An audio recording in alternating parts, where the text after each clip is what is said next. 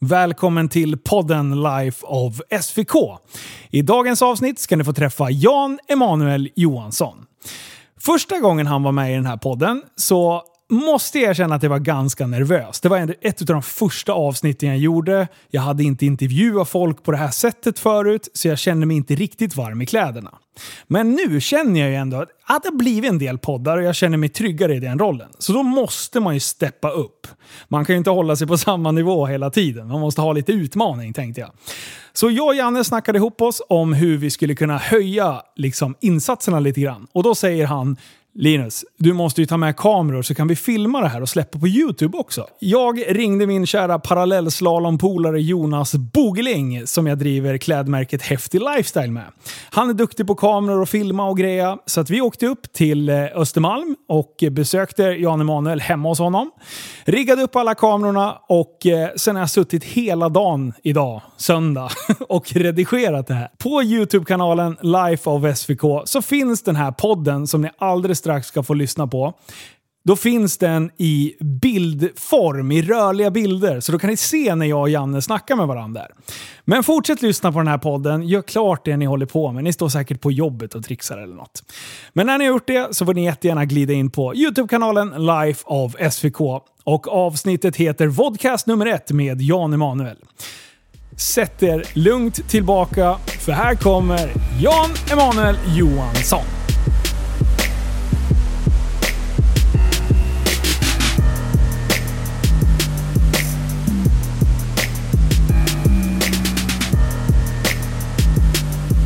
Välkommen till eh, ditt hem, Jan Emanuel. Tack så mycket kamrat Ica Linus. Du är alltid välkommen i mitt hem. Du, det är jävligt schysst faktiskt. För, eh, jag tycker om att ha de diskussionerna med dig. För du är faktiskt en... Eh, hur uttryckte du dig själv? Du är inte helt retarderad. Jag uttryckte en förhoppning om att folk inte skulle uppleva mig som helt retarderad. Ja, och jag är beredd att hålla med. Du är beredd att hoppas på samma sak? Ja. ja det, Nej, men det, är det kul. uppskattar jag. Det är kul att snacka med dig för att du har ändå... Det finns alltid lite tyngd bakom det du säger och eh, du lindar inte in allting i det här eh, riktiga PK-filtret. Utan du liksom faktiskt säger som, som du faktiskt är och som du känner. Jag tror att det är enklare. Det är ungefär som att man ska ha som en lite av en moralfilosofisk doktrin att försöka försöka hålla sig till sanningen. Det är på riktigt inte speciellt enkelt att hålla sig att inte ljuga. Men däremot så kan man se till att inte medvetet ljuga. Ja. Och jag tror att när man pratar, när man gömmer sig bakom ett så kallat PK-filter så är man också lite ovarlig med verkligheten och i verkligheten ligger sanningen.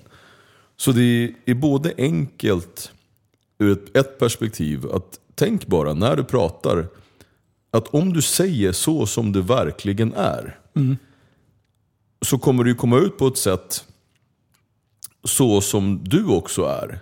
Och om du är på ett sätt som inte speglar verkligheten, att du inte vill uttrycka det på ett sätt som verkligheten är för att du mår dåligt av det. Mm. Då kanske du behöver spegla dig en sväng och tänka vad det är som gör att du är rädd för din egen verklighet så som du uppfattar den.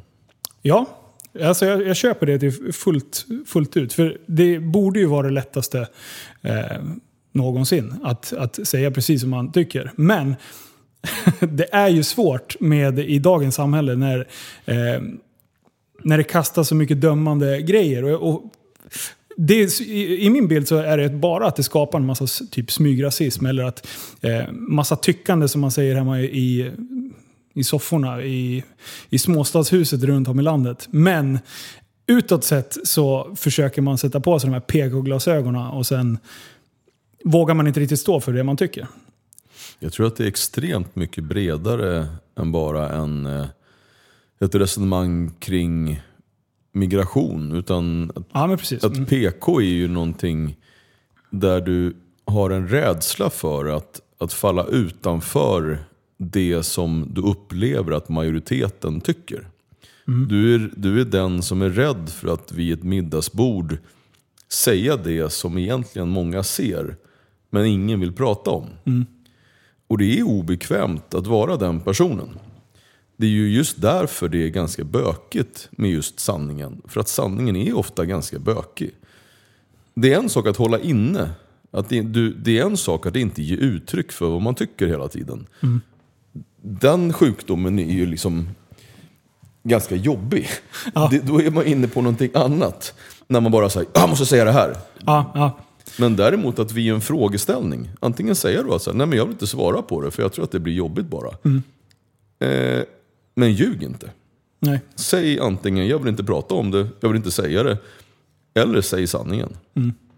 Det, det där är ju svårt på sociala medier. För där har det ju verkligen kommit till en viss gräns där folk slänger sina åsikter högt och lågt. Eh, utan att egentligen kanske tänka efter till vem. Vill den här personen ens ha eh, min åsikt? Eh, så att, jag vet inte, grupperna på Facebook, det är ju helt fantastiskt vilka diskussioner det kan bli. Men dagens ämne som jag tänkte att vi skulle reda ut, det handlar lite om det som har varit aktuellt i media sista tre veckorna, lite drygt. Eh, och det har en, egentligen en direkt koppling till, till en podd som jag gjorde för några veckor sedan. Tillsammans med en kille som heter Erik Grönberg som driver ett eh, initiativ som heter Inte ensam, aldrig glömd. Och eh, Erik har alltså blivit utsatt för sexuellt våld under sin, eh, eh eller sexuella övergrepp eh, under hela sin uppväxt. Eh, och eh, mådde ju extremt dåligt, självklart, från, från den psykiska nedbrytningen som det här innebar. Och eh, vid en till, i tidpunkt så försökte han faktiskt ta sitt liv. På ja, hade planerat allting, skrivit eh, avskedsbrev och hela, hela balletten. Liksom. Eh, men lyckligtvis så misslyckades med det här eh, självmordsförsöket. Och eh, insåg då att han skulle dedikera sin tid till att faktiskt ta hand och hjälpa människor som hamnar hamnat i samma situation. Eh, och jag blev extremt rörd av att sitta och prata med honom och han verkligen berättar på ett öppet och ärligt sätt om hur, hur han kände, hur liksom nedbrytningen gick till och sådär. Så att jag, jag är inne i den här den känslan som han lyckades förmedla. Och då kommer det ut i media om eh, Fredrik Federley, att han har haft involvering med en person som har suttit för just eh, våldtäkt mot barn på 22 punkter. Och det var en, ja, det var en gedigen lista med, med eh, punkter som han har blivit dömd och även att han hade erkänt dem. Hur eh, har du hängt med i det här fallet? Jag har inte gått in, jag har till exempel inte läst hela domen. Nej. Men däremot så har jag ju tagit till mig det som har funnits i media och den har väl varit, alltså informationen om själva brotten, jag tror att det var 22 fall av grov våldtäkt. Sen så tillkommer det ytterligare punkter eh, gällande övergrepp och eh, barnpornografi utöver de 22 grova våldtäkterna. Så det man kan vara ganska trygg med, det är ju att det här är inte en oskyldig kille som någon har missuppfattat. Nej. Det vi kan vara trygga med, det är att det här är en av de vidrigaste formerna av förbrytare. Om det finns det liksom inga frågetecken. Det som har varit frågetecken under en period, det var ju om eh, Centerpartiets andra vice ordförande kände till de här brotten från början. Och vid första dejten, och det här är ju också, här har man nu inte behövt gissa längre för att, för att eh, Centerpartiets andra vice ordförande var ju, gick ju ut i, i deras lokalpress och berättade sin historia.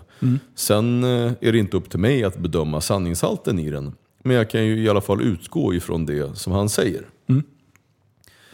Och då säger han ju att först så har de eh, träffats via någon sån här sajt och första dejten var det si och så.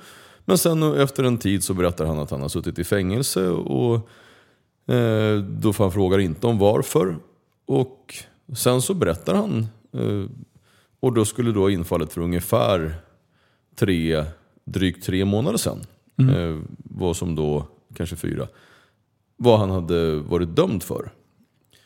Och det betyder ju, det vore ju lite orimligt om man ljög om att han visste fast han inte visste. Utan det, det får vi väl ändå tro på, på hans ord. När han säger att ja, jag fick den här informationen. Sen har han ju då gett uttryck för att han av olika anledningar, det han själv uttrycker som någon form av godhet eller snällhet hos honom själv, att han inte vill kasta ut någon, men också hänvisat till, vilket jag har han hänvisar till kärlek. Att det här är en människa som har varit god mot honom och, och alla som har varit kära kan väl förstå vad kärlek är. Ja. Det som, det som gjorde att... Det som gör det speciellt är att du behöver ta bort det som gjorde det speciellt. Säg så här. Ett viktigt sätt att förhålla sig till upplevelser är att man kan kunna spegla sig själv och sätta sig i den andra personens situation. Att faktiskt våga gå utanför sig själv, vara den andra personen och säga hur hade du själv gjort? Hade du grejat det här? Mm. Och i min självbild, om någon skulle säga så här, och då, då vill jag säga oavsett vem den här personen är. Mm. Oavsett vilken relation jag har till den här personen. Skulle framkomma att han har våldför sig sexuellt på barn. Så hade jag i samma sekund som jag fick reda på det. Med stor sannolikhet agerat på ett sätt så jag kanske själv hade hamnat i fängelse, men det vill jag ha osagt. Men däremot sett till att människan absolut kommer bort ifrån det stället där jag är. Ja, för... Inte för att gå in på, på Fredriks eh, privatliv för mycket, men han har en dotter på, eh, på 11 år. Eh, som, eh, som bor under samma tak. Eh, där skulle jag vara om inte annat väldigt orolig om jag hade varit den andra, alltså den andra föräldern eh, i ärendet. Eh, men Så han hävdar alltså att han har fått reda på vad han är dömd för? Ja, han, han, är mycket tydlig i den här intervjun med tidningen att han har fått reda på eh, han, har, han säger att han inte har läst domen men att han har fått till sig att han har berättat för honom eh, om vad som har hänt och sen får han ju också information via eh, frivården. Mm. Och han har ju också fått tagit del av psykologutlåtanden. Och det andra psykologutlåtande som han enligt den här intervjun fick ta del av var ju ganska utförligt. Mm. Eh, för han blev dömd för nio år. Eh, och i Sverige sitter man ungefär två tredjedelar. Så han blev utsläppt efter sex år. Och det var alltså nu i somras. Eh, och sen ganska direkt då hamnar eh, hemma hos Fredrik. Då. Hur, jag har ju hört ett argument för att man säger att han har ju faktiskt avtjänat sitt straff. Och kan inte du eh, reda ut lite hur, hur det funkar med, med villkorligt och, och, och så? Det antar jag att du har koll på. Ja, du har inte suttit av ditt straff när du har villkorlig. Det är ju därför begreppet att du är någonstans på vill, som är villkorat. Mm. Straffet finns kvar. Så eh, nej, det stämmer inte. Han, var inte, han hade inte avtjänat eh, sitt straff. Vilket gör ju situationen än mer, ja, kan man säga, tydlig. Mm. Att i vilket sätt man bör ha agerat i situationen. Mm. Men vi säger, vi säger att man har suttit sex år och så blir utsläppt. Eh, då har alltså blir det automatiskt då att man eh, har villkorligt i tre år då? Jag törs inte säga om det villkorliga hänger med i alla tre år, men eh, så borde det ju vara. Ja. Men nu faller ju det, det svenska rättsväsendet har ju ganska sällan med rim och reson och sunt förnuft att göra. Så det skulle inte förvåna mig om man hade hittat ytterligare någon anledning att förkorta eller förenkla straffet. Men eh, så som, jag, så som jag känner till eh, så, ska det, så ska, har man då villkorligt de här tre åren tills eh, ja, och, och om du har villkorligt, då jag har väldigt dålig koll på det, så jag tänkte nu får du, vara, nu får du utbilda mig. Ja, jag vill bara undersöka, jag är absolut ingen jurist nej, eller men, specialist på nej. något sätt. Utan jag är bara... Du är bara Jan Emanuel. Ja.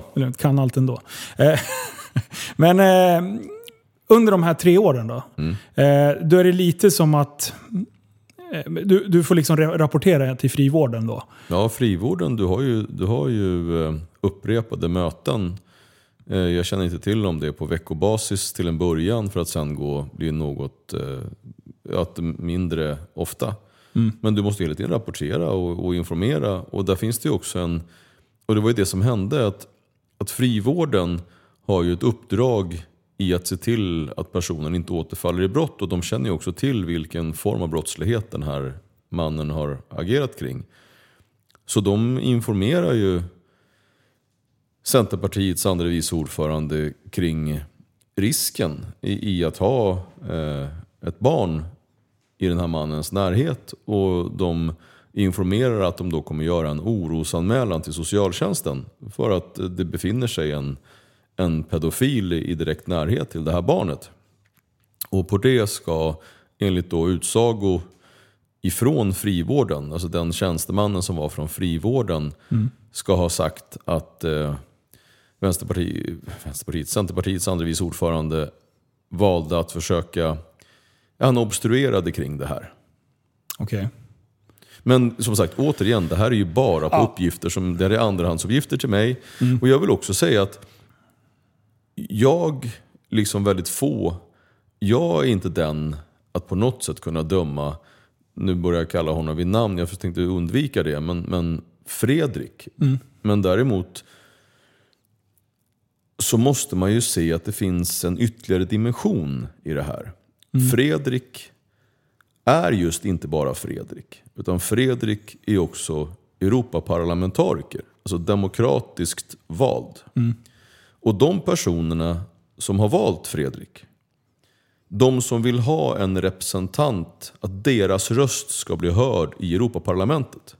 De ska inte be- behöva bli företrädda av en person som har så vansinnigt dåligt dålig koll.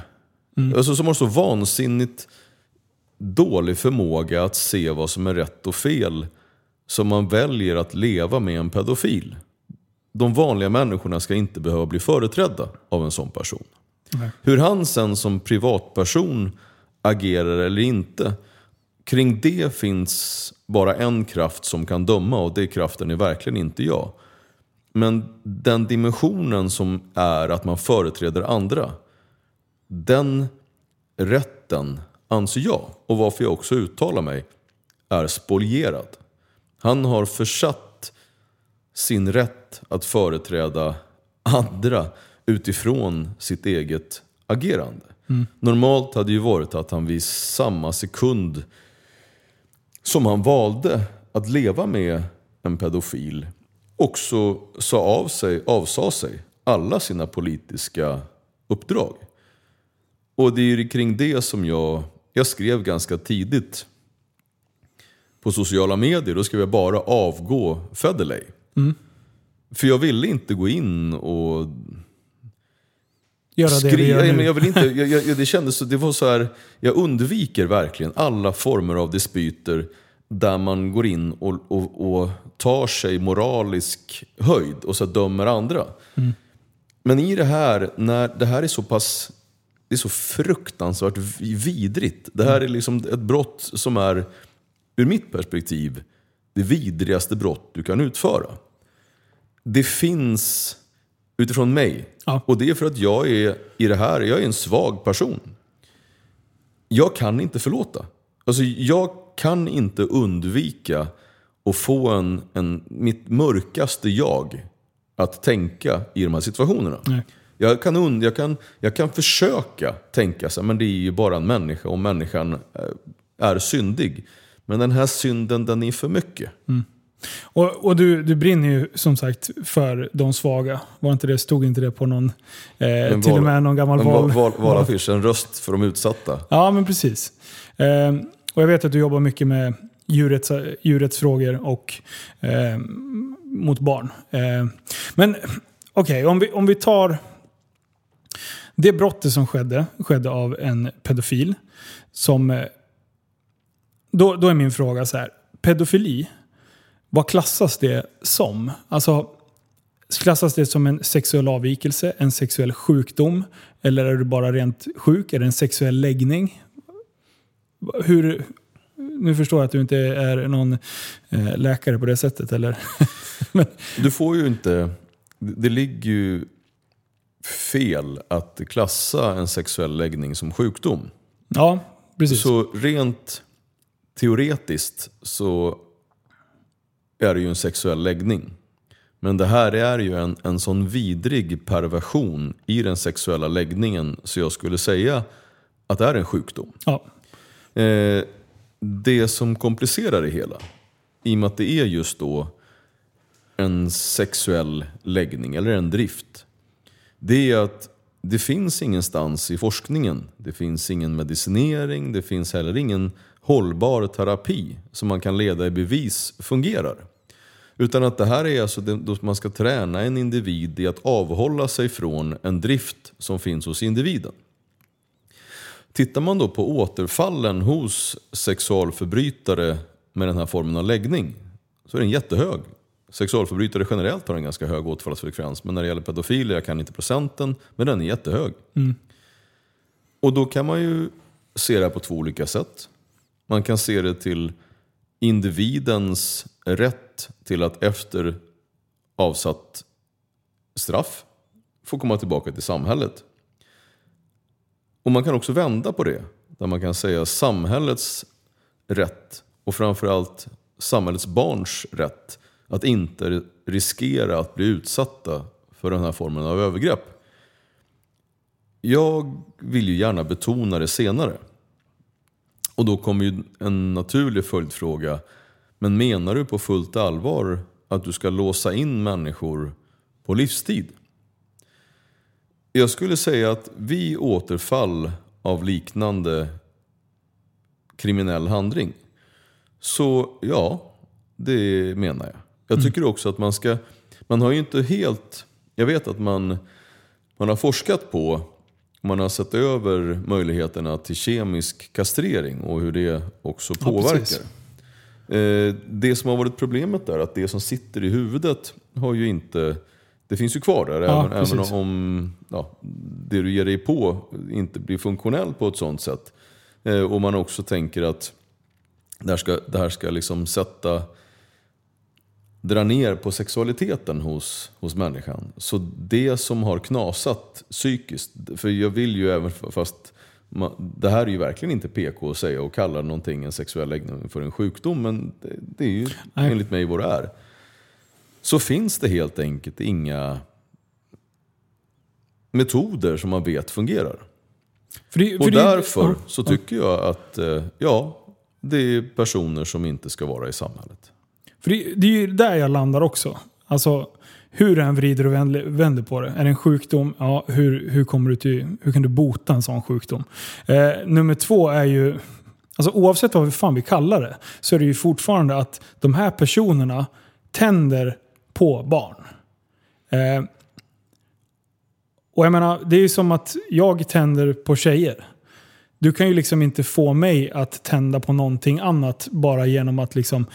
Det spelar ingen roll hur mycket terapi jag än går i så kommer jag ju liksom inte få bort den driften av att det här tänder jag på. Sen absolut, om du så här, kemisk kastrering av att du får ner suget eh, och att du inte rent fysiskt kan genomföra det. Men du kommer ju fortfarande inte åt problemet av att får du en chans att ge dig på någon eh, och du vet att du kommer undan. Då är det ju som gjort för att man återfaller i sån brottslighet. Är du med vad jag menar? Jag skrev faktiskt en motion 2004, om jag minns rätt, om just kemisk kastrering av sexualförbrytare. Jag kan säga att, om jag ska säga det lindrigt, så kan man väl säga att den togs inte emot med någon vidare förtjusning. Nej. Nej. Jag kan, säga, jag kan tänka mig att det var många som blev lite upprörda. Ja, det var jättemånga som blev jätteupprörda. Men eh, Och, och, och när man blir upprörd över en sån grej, att du faktiskt tar tag i ett problem som, som är liksom en het potatis, men man ändå vill försöka hitta vägar till att komma fram till det. Sen lägger du kanske, i deras ögon, lägger du ett förslag som är liksom för långt över gränsen. Men det är ju inte så att de personerna säger okej, det här har vi identif- identifierat ett problem, alltså måste vi också börja prata om det. Lite som SD fungerade med hela integration grej, integrationsgrejen. Man kan ju tycka att blir det, blir ett sånt förslag som ändå blir, blir väldigt uppmärksammat så kan man ju tycka att man ändå identifierar problemet och försöker hitta vägar att lösa det. Men eh, då läggs det bara locket på. Eller? Jag- vet inte drivkrafterna bakom. Jag förs- om, det här var ju väldigt länge sedan, men det, det jag minns, eh, kanske inte tydligt, men eh, de som var argast, de lyfte ju fram just att det här var eh, att jag ager, agerade på ett sätt där jag eh, via kastrering snarare ville straffa. För att det fanns ju inga bevis på att den kemiska kastreringen i realiteten också hjälpte. Eh, då sa jag att det, har ju, det finns ju heller ingenting som pekar på att det skulle försämra. Det skulle vara ganska märkligt om en kemisk kastrering gjorde en sexualförbrytare värre. Och jag hade hittat då siffror som inte... Man hade inte följt upp dem så att det räknades som forskning, men jag tyckte ändå att det, liksom, det pekade åt det hållet att det ändå eh, avhöll sexualförbrytare från att eh, återfalla i, i brott. Men Eh, ja, det var Men- mycket om den personliga integriteten förstås, men också att jag var straffande i det här. Eller förslaget var, var straffande. Men eh, om det nu... Ja, precis, man skyddar alltid. Eh, om man börjar titta på att man ska skydda brottsoffren istället för att skydda och göra det så bra för den som utsätter andra för brott. Så borde det, ju- en kemisk kastrering borde ju ändå skydda fler oskyldiga. Eh, om personen nu inte kan fysiskt ge sig på dem. Ah, du kan ju fortfarande göra andra. Men, eh, ja. Hela den grejen är ju helt absurd i hela det resonemanget. Att man ser hela tiden till gärningsmannens eh, mående eller... Jag tror att i, i, om vi ska se ur ett helikopterperspektiv vad som är en framtida politisk utmaning så är det just en omkullkastning och sen en vändning på perspektivförhållanden. För det som har blivit väldigt märkligt så är det just det att när man tittar så ser man saker och ting ur förbrytarens perspektiv och där man, där man har en, en socialpolitisk doktrin sedan väldigt må- många år tillbaka där man utgår ifrån att en förbrytare är en person som det är synd om. För hade det inte varit synd om förbrytaren hade han inte blivit förbrytare.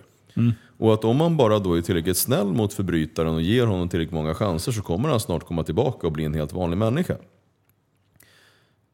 En icke-kriminell människa. Håller du med om det? Alltså, det vet vi att så är inte fallet. Utan att det kan ju, i och med att den här doktrinen har suttit i, alltså jag skulle säga jättelänge, jag skulle säga åtminstone så kan vi ju mäta ifrån 60-talet.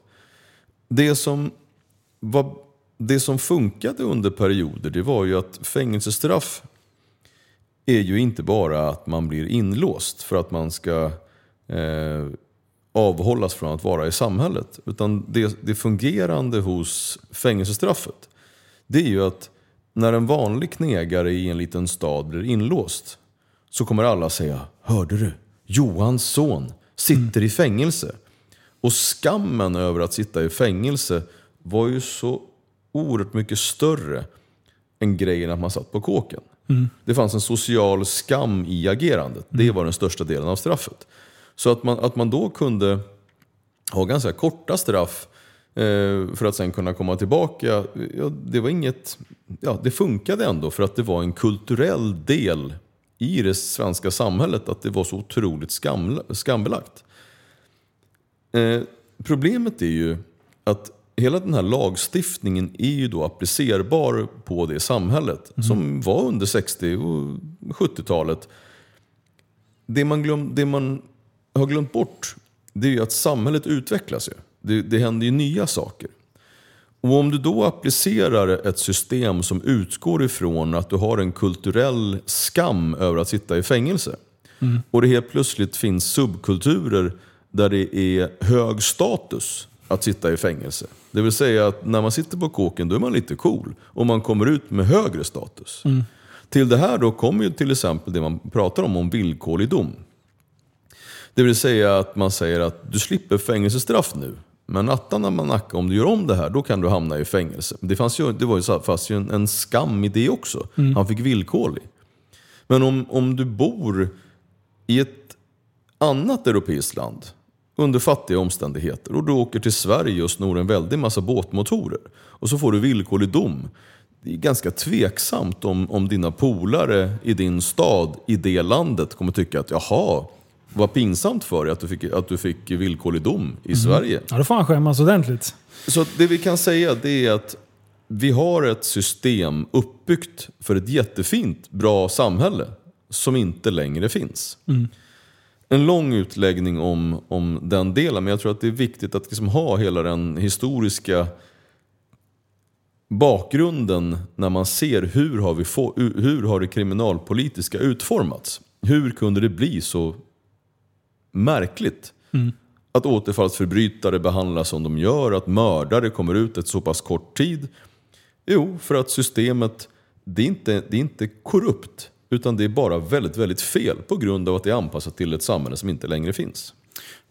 Om vi tar just den grejen. Hur lång tid skulle det ta eh, att liksom ändra på en sån så, så pass stor grej som, som lag, lagboken ser ut idag? Eh, för du kan ju inte vända allting på ett par år. Alltså det, det här måste ju vara många lagar som ska skrivas om. Pratar vi fem år? Pratar vi tio år? Pratar vi 15 år? Kommer det ens, alltså finns viljan? För jag tycker ändå vinnarna blåser lite som att det ändå folk vill ha lite hårdare tag generellt.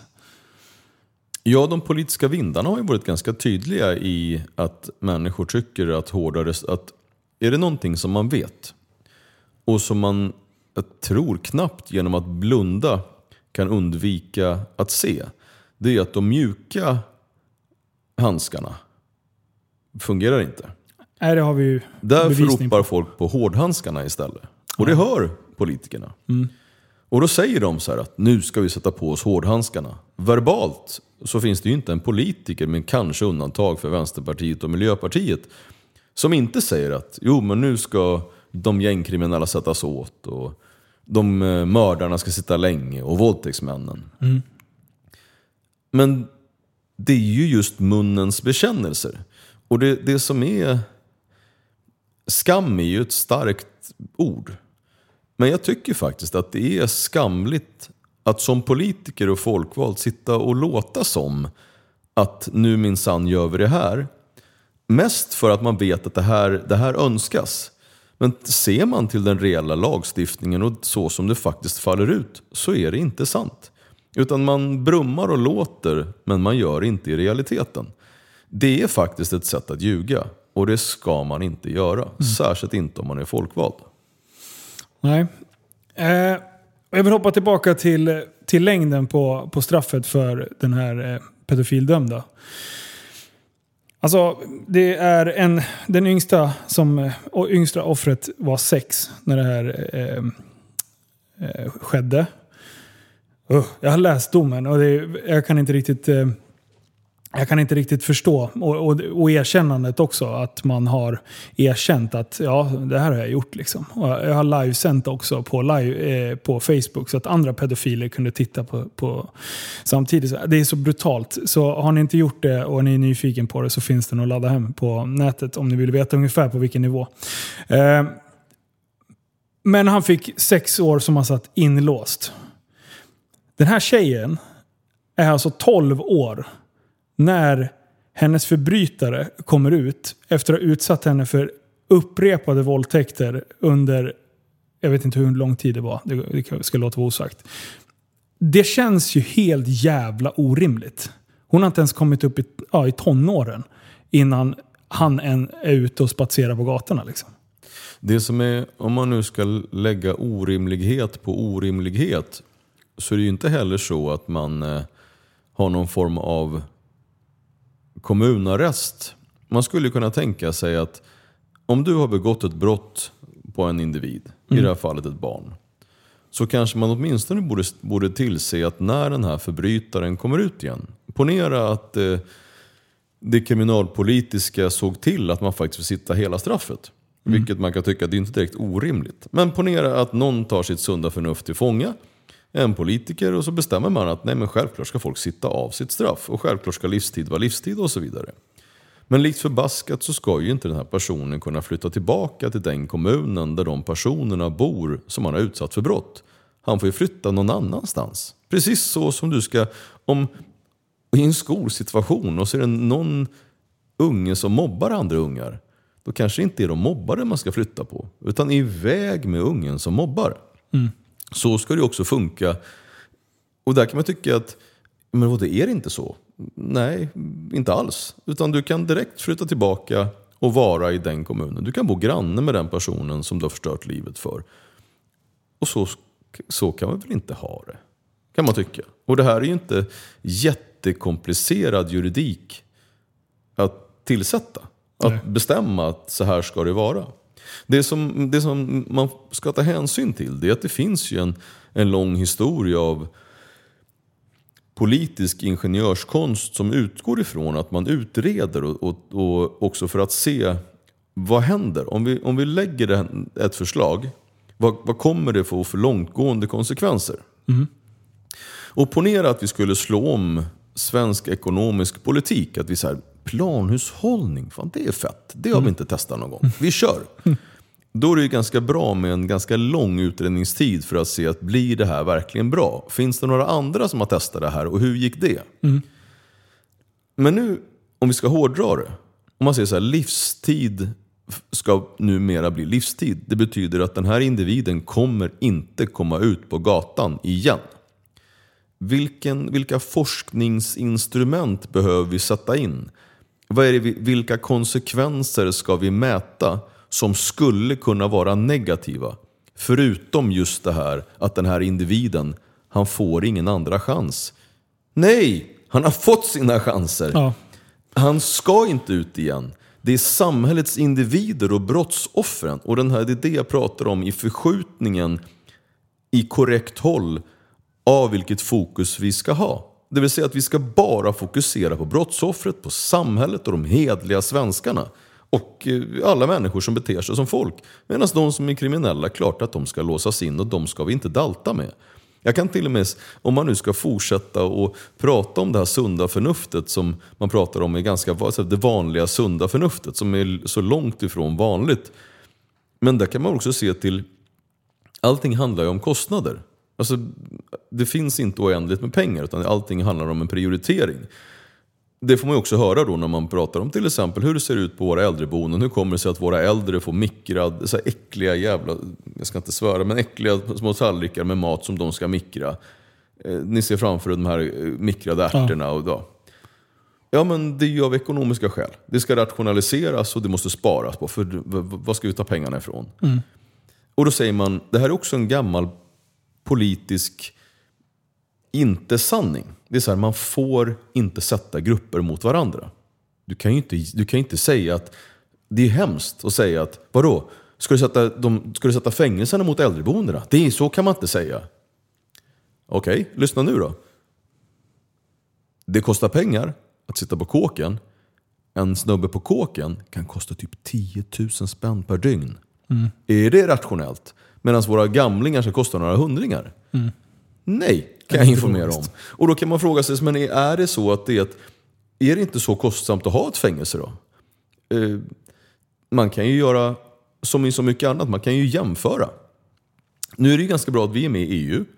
Vi har ganska många länder i EU vi kan jämföra oss med. Då pratar vi om länder i EU som har en tiondel av kostnaden som Sverige. En tiondel Ja. av kostnaden. Och då säger man ju också i samma andetag att jo, jo, men de, du vet, gamla Sovjetstater, typ, det, de kan man väl inte... Okej, i ena sidan, Ja. då är vi helt jämlika i EU. I andra sidan, då kan vi, nej men de kan vi inte jämföra oss med. Nej. Och tredje sidan så kan du outsourca i stort sett vad som helst i produktion. Allt kan du säga, men det är konkurrens, eh, lika konkurrensvillkor och vi får lägga ut allting som finns i EU. Hur kommer det sig att vi då inte kan outsourca delar av kriminalvården? Ja, du har varit så- inne på det. så Jag tycker det, är så smart. Så, alltså, så det den, är så den, den är ju bara att göra. Ja. Och som sagt, tillbaka till den här grundläggande frågeställningen om den, om den politiska ingenjörskonsten när vi pratar om de långa tiderna i de utredningarna som görs. Vi har, vi, vi har ju en historia av att ha femåriga, treåriga utredningar. Och sen ganska lagom till att det blir skifte i politiken så kommer, så kommer den här bunten när man säger så här, det här är utredningens förslag och så tio punkter. som med ganska stor sannolikhet är ganska bra. Och så hinner man, ha, man hinner typ för, föreslå att de, här för, att de här förslagen ska gå igenom och så kommer en ny politisk majoritet som kastar den där i papperskorgen. Så kan vi inte heller ha det. Jag undrar många gånger, alla de här jävla utredningarna som tillsätts så fort det har hänt någonting. Man får ju aldrig reda på vad som händer sen. Utan det är, det är som att alla blir lugna bara. Vi ska göra en utredning, chilla lite, det- sätter ner i båten. Du kan ju vi. följa just de, de kriminalpolitiska utredningarna eh, är ganska enkla att följa upp. De, har de finns ju sedan jättelång tid tillbaka och se Ja. vilka, vilka då förslag som har kommit fram. Och den senaste tidens förslag har ju faktiskt hänt. Det finns ett förslag av tio skulle jag vilja säga som faktiskt hade en praktisk betydelse. Eh, Man höjde vissa straff ifrån ett och ett halvt år till två år och så vidare. Men det som, eh, nu faller vi helt ifrån just resonemanget kring, kring sexualbrottslingar. Men här eh, var det straffet för olaga vapeninnehav. Eh, och då höjer man det på ett sånt sätt att det blir eh, automatisk häktning av den personen som har vapen på sig. På så sätt så blir han borta fram till eh, förhoppningsvis till rättegången och sen så faller straffet in så att han tas bort från gatan. Tidigare så kunde det bli så att man någon kutar runt med ett vapen, alltså ett, en pistol och så bara mm. Ta pistolen och ta med den till... Och sen bara, Vi nej, syns men, på måndag. Ish så. Så fick han, kom- fick han, fick han liksom tillbaka på gatan igen och käka en ny puffra och köra. Liksom. Ja. Och sen kunde det ta jättelång tid innan, innan inställelse för straffet. Men så det är en jättepositiv förändring. Men det är väl också det enda jag kan se de senaste åren som har, där man har förändrat och där det faktiskt också har, har påverkat. när, när, när blev det så? Vem nu kommer jag väl genomförde slag på det? fingrarna, men säg att det var kanske ett, inte ett år sedan. Vems eh, förslag var det? Kommer du ihåg?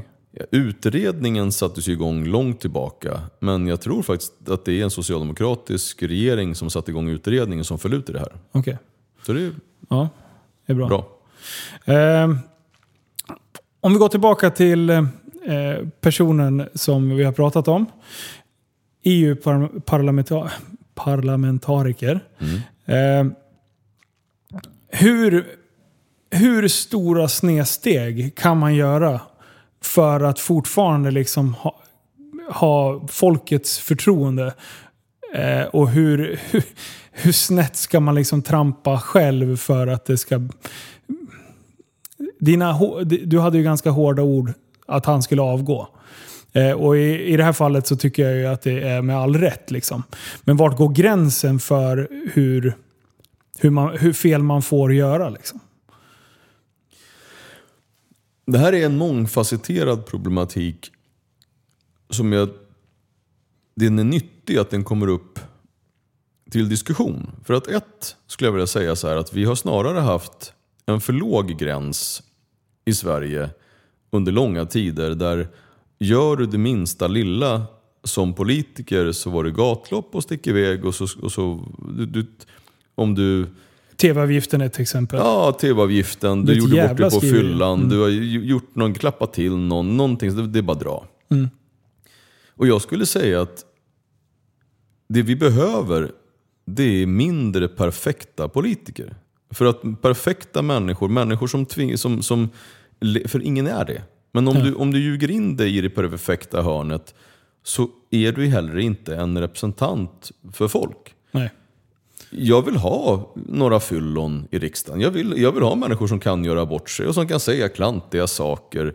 Som kanske till och med kan lägga en hand på, på, på kollegans lår på fyllan och, och hon säger "Åh, ta bort din äckliga hand. Och då ska han ta bort den. Ja. Men han, han kan, ska till och med, kan, jag, jag kan till och med förlåta någon som, som är ute och kanske som ger sig, hamnar i handgemäng. Jag kan, tänka, ja, ja, jag kan förlåta det och tycka att det, sånt händer. Vanligt folk hamnar i, i, i trasslar till det ibland. Liksom. Den ena sidan. Den andra sidan, det är då när det går till en fullständig extrem åt andra hållet. Och det som, det som gjorde att jag eh, la mig i den här diskussionen, det var ju just reaktionen ifrån den här politikerns ledning. Alltså ordföranden i Centerpartiet. Alltså Centerpartiet har, har, alltså, de har ministrar. Det här är alltså den absoluta toppen toppen, den absoluta politiska makteliten i Sverige. Hur reagerar de när deras kompis och kollega har bott ihop med en människa som har våldtagit barn? Då kan man tänka så här att nu kommer de som ögat säga att Hörru du, jag vill aldrig mer se dig. Oavsett, Oavsett relation vad de tycker. Ja, precis. så vill jag aldrig mer se dig. Du ska självklart tas ifrån alla dina politiska uppdrag. Du kommer sparkas ur partiet och jag vill aldrig mer se dig. Det kunde ha varit en normal reaktion, kan man tycka. Och här kommer begreppet korruption väl till pass. För att när man inte gör så, utan att man istället aktivt försöker släta över, trivialisera,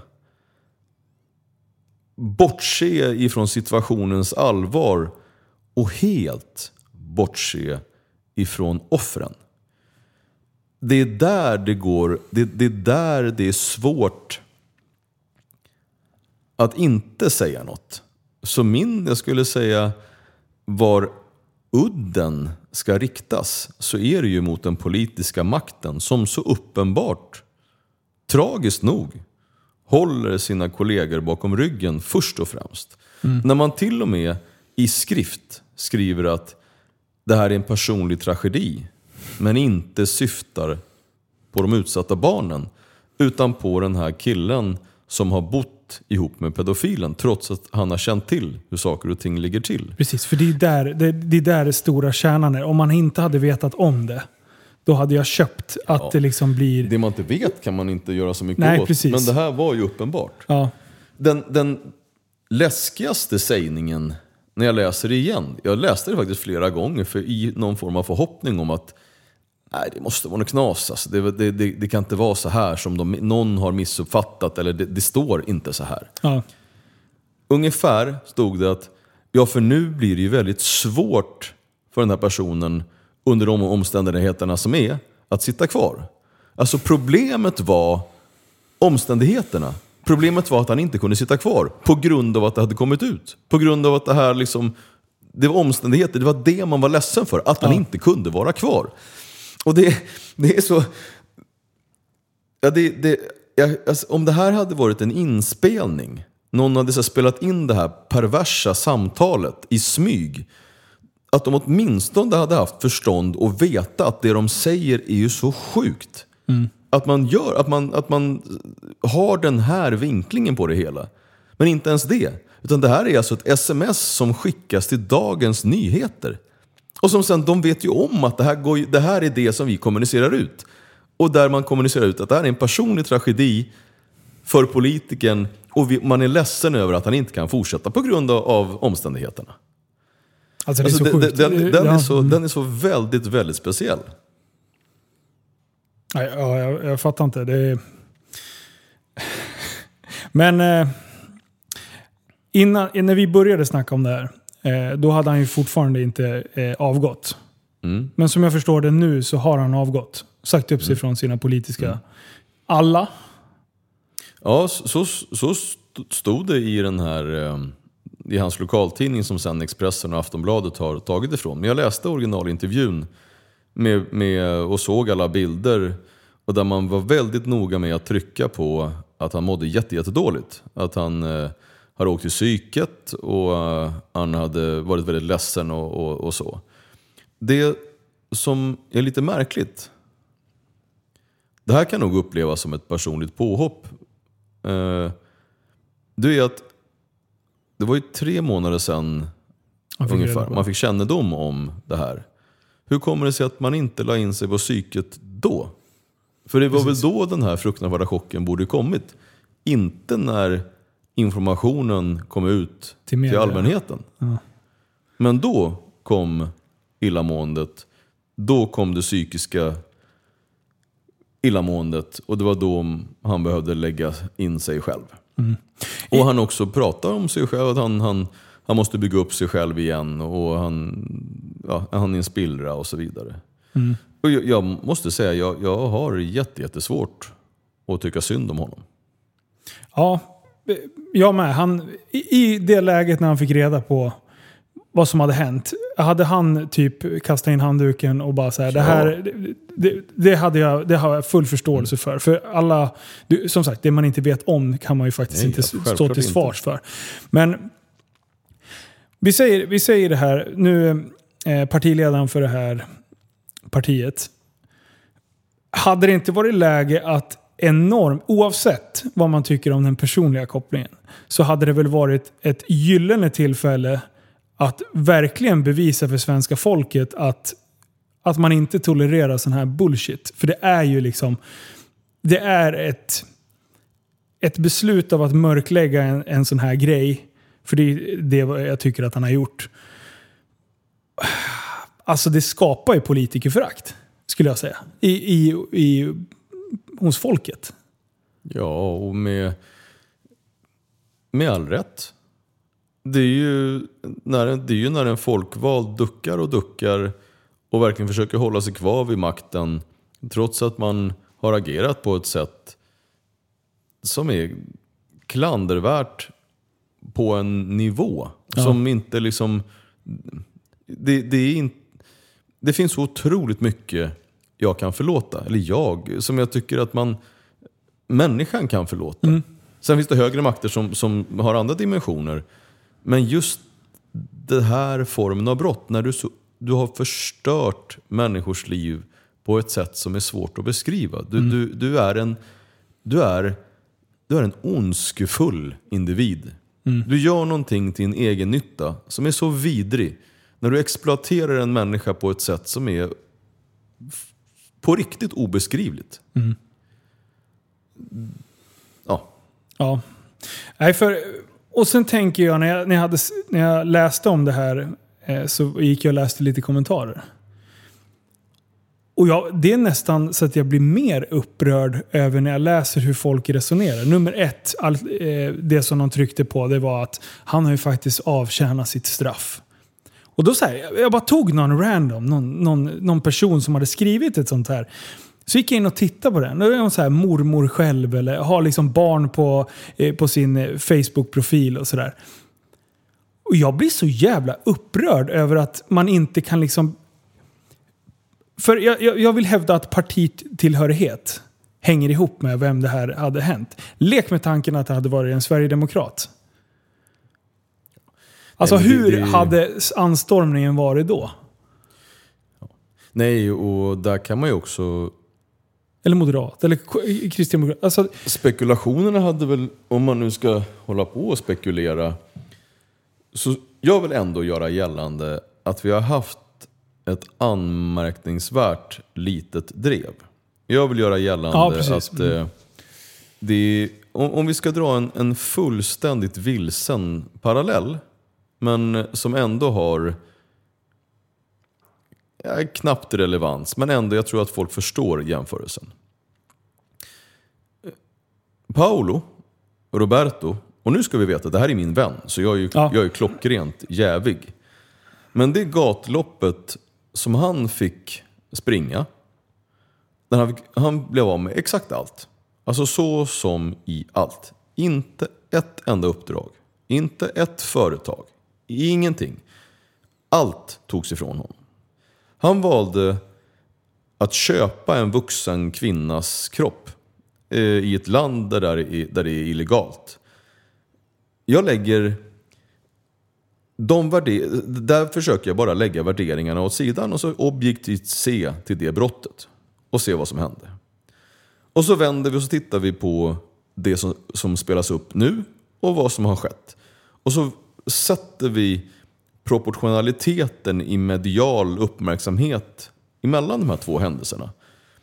Så är min upplevelse att den är inte proportionerlig. Den är jättekonstig.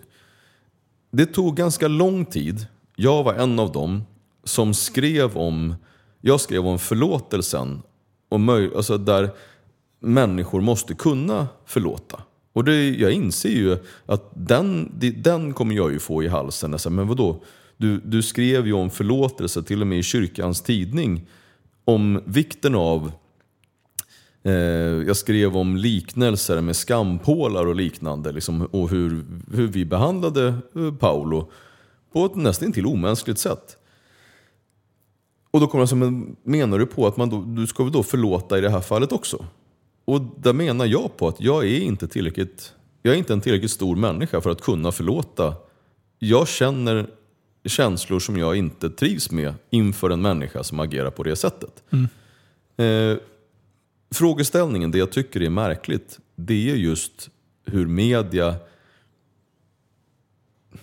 har valt ett väldigt annorlunda anslag i det här. Där till och med väldigt kända människor, som, och till och med Kadhammar som jag har en jätterespekt för i vanliga fall, skriver saker som att han döms för, att, för sin kärlek.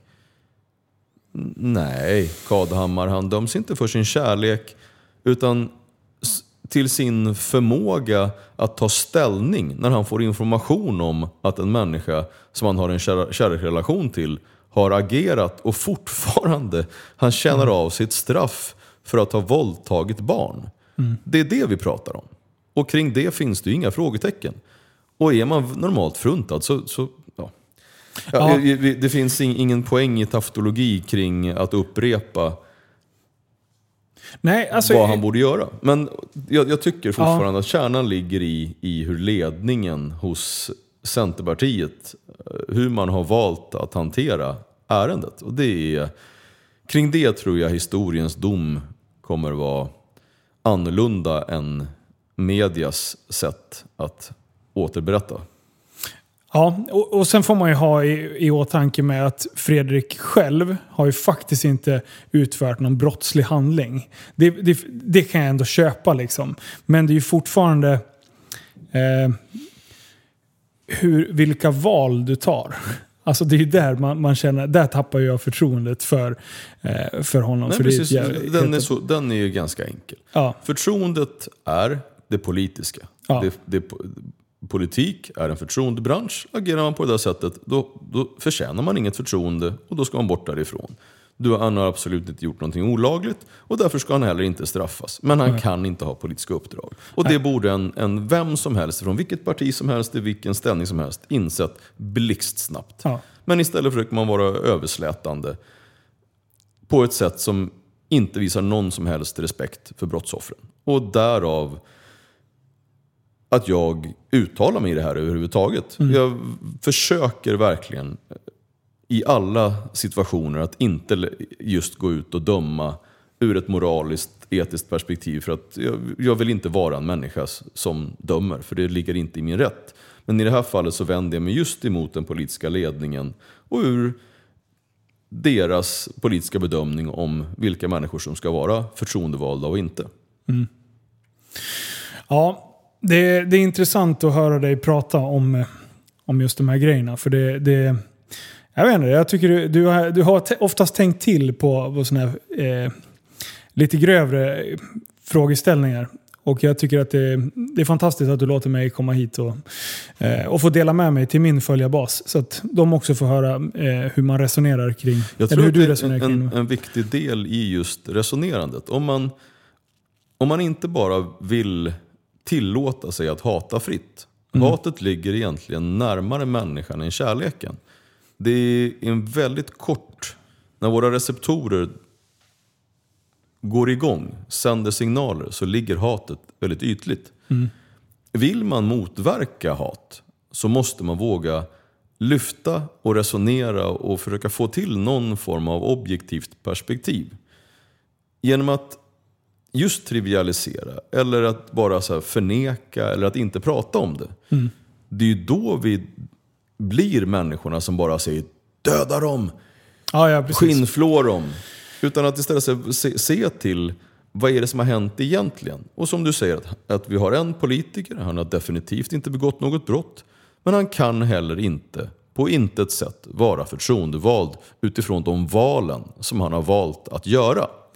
Den här personen, ja där har vi ett, jag ska inte säga ruttet, men ett väldigt märkligt rättssystem som tillåter att en sån här person får komma ut i förväg.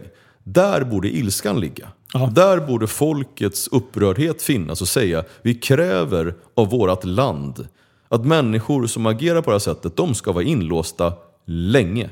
De ska inte ut efter en liten tid för att sen få någon så här lattjo straff där man säger att du är villkorligt fri. De ska vara inlåsta. Där ska ilskan ligga.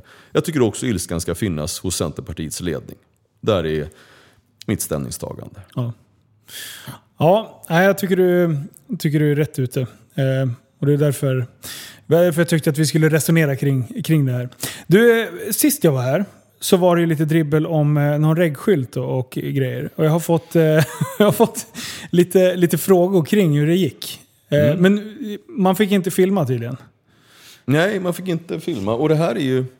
Eh, ponera att jag hade suttit i riksdagen vid det här tillfället. Hade, hur hade... Uff, oj, oj, oj. Hur, hade jag fått, där är det ju en fråga. Jag tror att det är ganska många som hade, hade tyckt att jag, hade fått, att jag skulle avgå. För jag, jag medvetet, jag bröt ju mot lagen medvetet. Det är ju, och det kan man ju tycka vad man vill om. Det som hände nu, det var ju att jag satte på en, en reggplåt på bilen. Men eh, den var inte utskriven av Vägverket utan vi tillverkade, vi tryckte en, en plåt själva. Eh, och det var inte lagligt. Och då, var, då mötte en, två polispatruller oss faktiskt. Eh, och såg att det var jag, men valde att inte stoppa mig utan att de tänkte att Ja, oklart varför de inte stoppade mig. Men hur som helst så ringer de in till polisstationen och säger hej, hej, vi mötte Jan Emanuel, jag kände igen honom. De hade tagit ut en passbild på mig för att visa på att jo, men han ser ut på det här sättet. Eh, De hade också reflekterat kring att jag hade mer skägg när jag satt i bilen än vad jag hade på passbilden. Eh, Och sen blev jag kallad till förhör. Eh, Det var ju en, och där var det en luttrad, otroligt vänlig och bra konstapel som eh, såg det här på kanske ett annat sätt än vad hans konstapelkollegor gjorde. Och tyckte väl kanske att det finns också andra ärenden som kunde prioriteras högre. Men hur som helst så, så informerade jag kring att jag hade den här jag hade skylt, så var ju problemet. Och sen så nu då, så kommer jag väl med största sannolikhet bli kallad till, till rättegång. Om man då ska, ska man avhandla om den här, om jag ändå har begått ett brott i och med att skylten som jag hade på min bil inte var utfärdad av, eh, det är väl trafik, eh, Trafikstyrelsen. Trafikstyrelsen va? som utfärdar. Mm. Så det är en, en kort resumé Nej, de heter inte det. De heter... Ja, skitsamma. Vägverket. Ja, ja. Oklart. Transportstyrelsen. Transportstyrelsen, Ja. ut, Transportstyrelsen utfärdar reggplåtar för Ja. 17 gubbar. Eh, nej, men det var ju tur att du inte satt med i riksdagen. För då hade jag skrivit, eh, då hade jag krävt din avgång på en Mm. gång säger jag till dig. Det var ändå... Det är ändå Nej men jag säger ju det, ja. som, jag har inga PK-briller på mig eller någonting. Eh, men, men den bilen är såld nu. Mm, den, är, den är borta och nu har jag en annan. Och den eh, är det jättetydliga reggplåtar på. Den är safe. Ja, den Tänkte du på det när du köpte ny bil nu? Nej, jag tänkte på att jag ville ha en bil med fyra dörrar. Ja, okej. Och att eh, jag är lite högre under vintertid. Alltså, vet du vad vi skulle ha gjort egentligen? Att montera skylten lagligt på Aventadoren. Alltså bygg, byggt distanser för att Mm. folk skulle fatta hur absurd bil det är att faktiskt sätta en skylt enligt konstens alla Mm. regler. För det hade ju blivit distanser på alla möjliga ledder. Du hade ju fått gjuta liksom någon plast. Mm, jo, jag, fick, Grunka, jag, jag liksom. fick ett förslag. Det har ju tagits fram eh, hållare till eh, Lamborghini tidigare. Och den är ju en, ja, en dryg decimeter. Eh, det är ju en ganska det är ju en ordentlig klump som man ska ha dit på olika sätt för att sen kunna sätta den här skylten på korrekt sätt. Men ja, det, lagar är lagar. Och i det här fallet så valde jag att eh, inte följa dem. Och det kan man tycka var... Det kan man, om det kan man tycka bu eller bä. Ja. Men det är ju inte så att jag duckar. Utan jag säger ja, så var det med det. Ja, så var de det. Tjena, tjena. Tjena, tjena. Men du, tack snälla för att du fick komma hit och eh, snacka lite med dig. Tack för att ni tar er tid att komma hit. Ni är alltid välkomna. Det är trevligt att prata med er också. Tack så mycket. Du, eh, vi hörs igen nästa gång. Så, ja, du får avsluta. Så med det. Tjena, tjena. Stort tack för att ni har lyssnat och är det så att ni gillar podden och vill vara med och bidra till dess fortsatta utveckling så kan man göra det via Swish på 0734 33 29 95. 0734 33 29 95. Och varenda krona kommer gå till att utveckla hela videogrejen. Så det kommer bli skitbra. Tack snälla så hörs vi igen nästa avsnitt.